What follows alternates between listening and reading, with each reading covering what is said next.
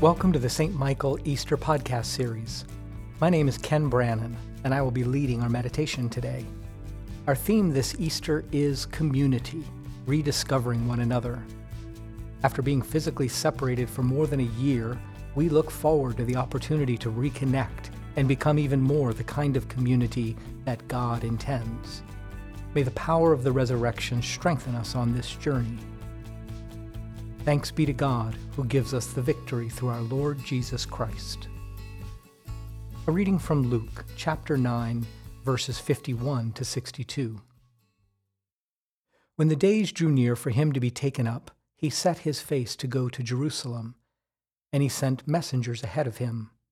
On their way, they entered a village of the Samaritans to make ready for him, but they did not receive him because his face was set towards Jerusalem. When his disciples, James and John, saw it, they said, Lord, do you want us to command fire to come down from heaven and consume them? But Jesus turned and rebuked them. Then they went on to another village. As they were going along the road, someone said to him, I will follow you wherever you go. And Jesus said to him, Foxes have holes, and birds of the air have nests, but the Son of Man has nowhere to lay his head. To another he said, Follow me. But he said, Lord, first let me go and bury my father. But Jesus said to him, Let the dead bury their own dead. But as for you, go and proclaim the kingdom of God. Another said, I will follow you, Lord, but let me first say farewell to those at my home. Jesus said to him, No one who puts a hand to the plow and looks back is fit for the kingdom of God. Here ends the reading. Follow Jesus. That's what we do as Christians. We follow the way of love. But following Jesus is harder than it sounds. Today's lesson from Luke makes that clear.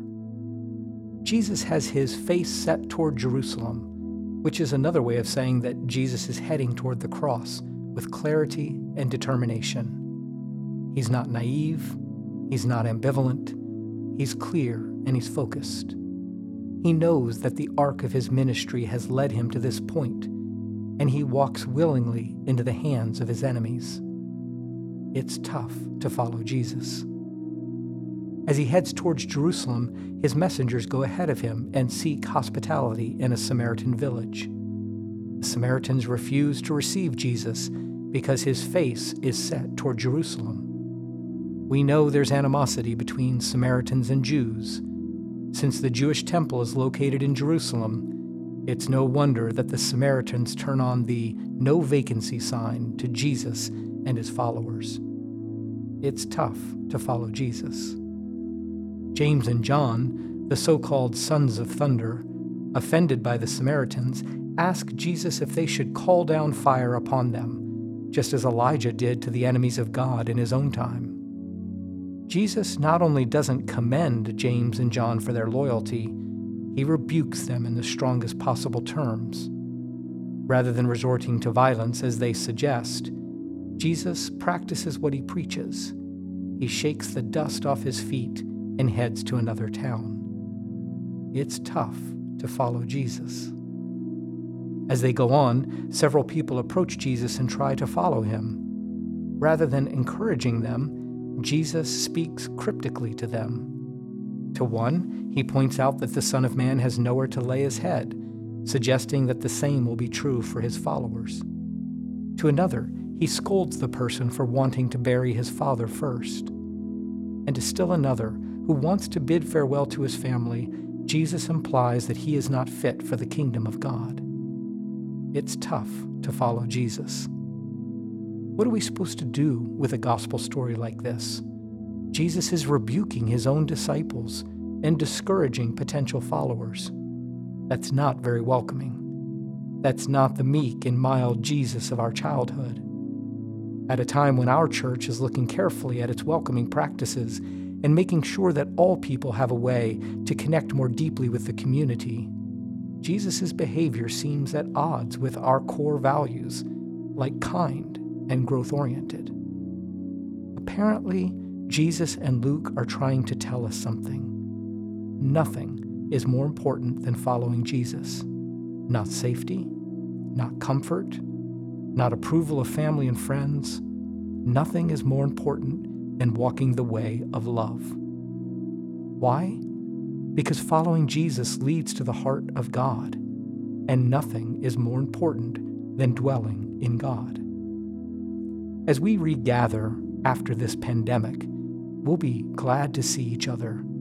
It's already begun with some people being able to come to church. We're excited to worship together and learn together and play together again. But lest we become too comfortable, the fire of the Holy Spirit will also burn away the chaff from time to time and ensure that we are following Jesus, not someone or something else. This holy fire will burn, but it will ensure that we are actually moving toward the kingdom of God. So, yes, it's tough to follow Jesus, but it's also worth it because there's no higher calling than to dwell in the heart of God, and no better community to do that with than the one that you've been given. Amen. Please join me as we continue with the Lord's Prayer. Our Father, who art in heaven, hallowed be thy name. Thy kingdom come Thy will be done, on earth as it is in heaven. Give us this day our daily bread, and forgive us our trespasses, as we forgive those who trespass against us. And lead us not into temptation, but deliver us from evil. For thine is the kingdom, and the power, and the glory, forever and ever. Amen. Grant, we pray, Almighty God, that we who celebrate with awe the paschal feast, may be found worthy to attain to everlasting joys. Through Jesus Christ our Lord, who lives and reigns with you in the Holy Spirit, one God, now and forever. Amen.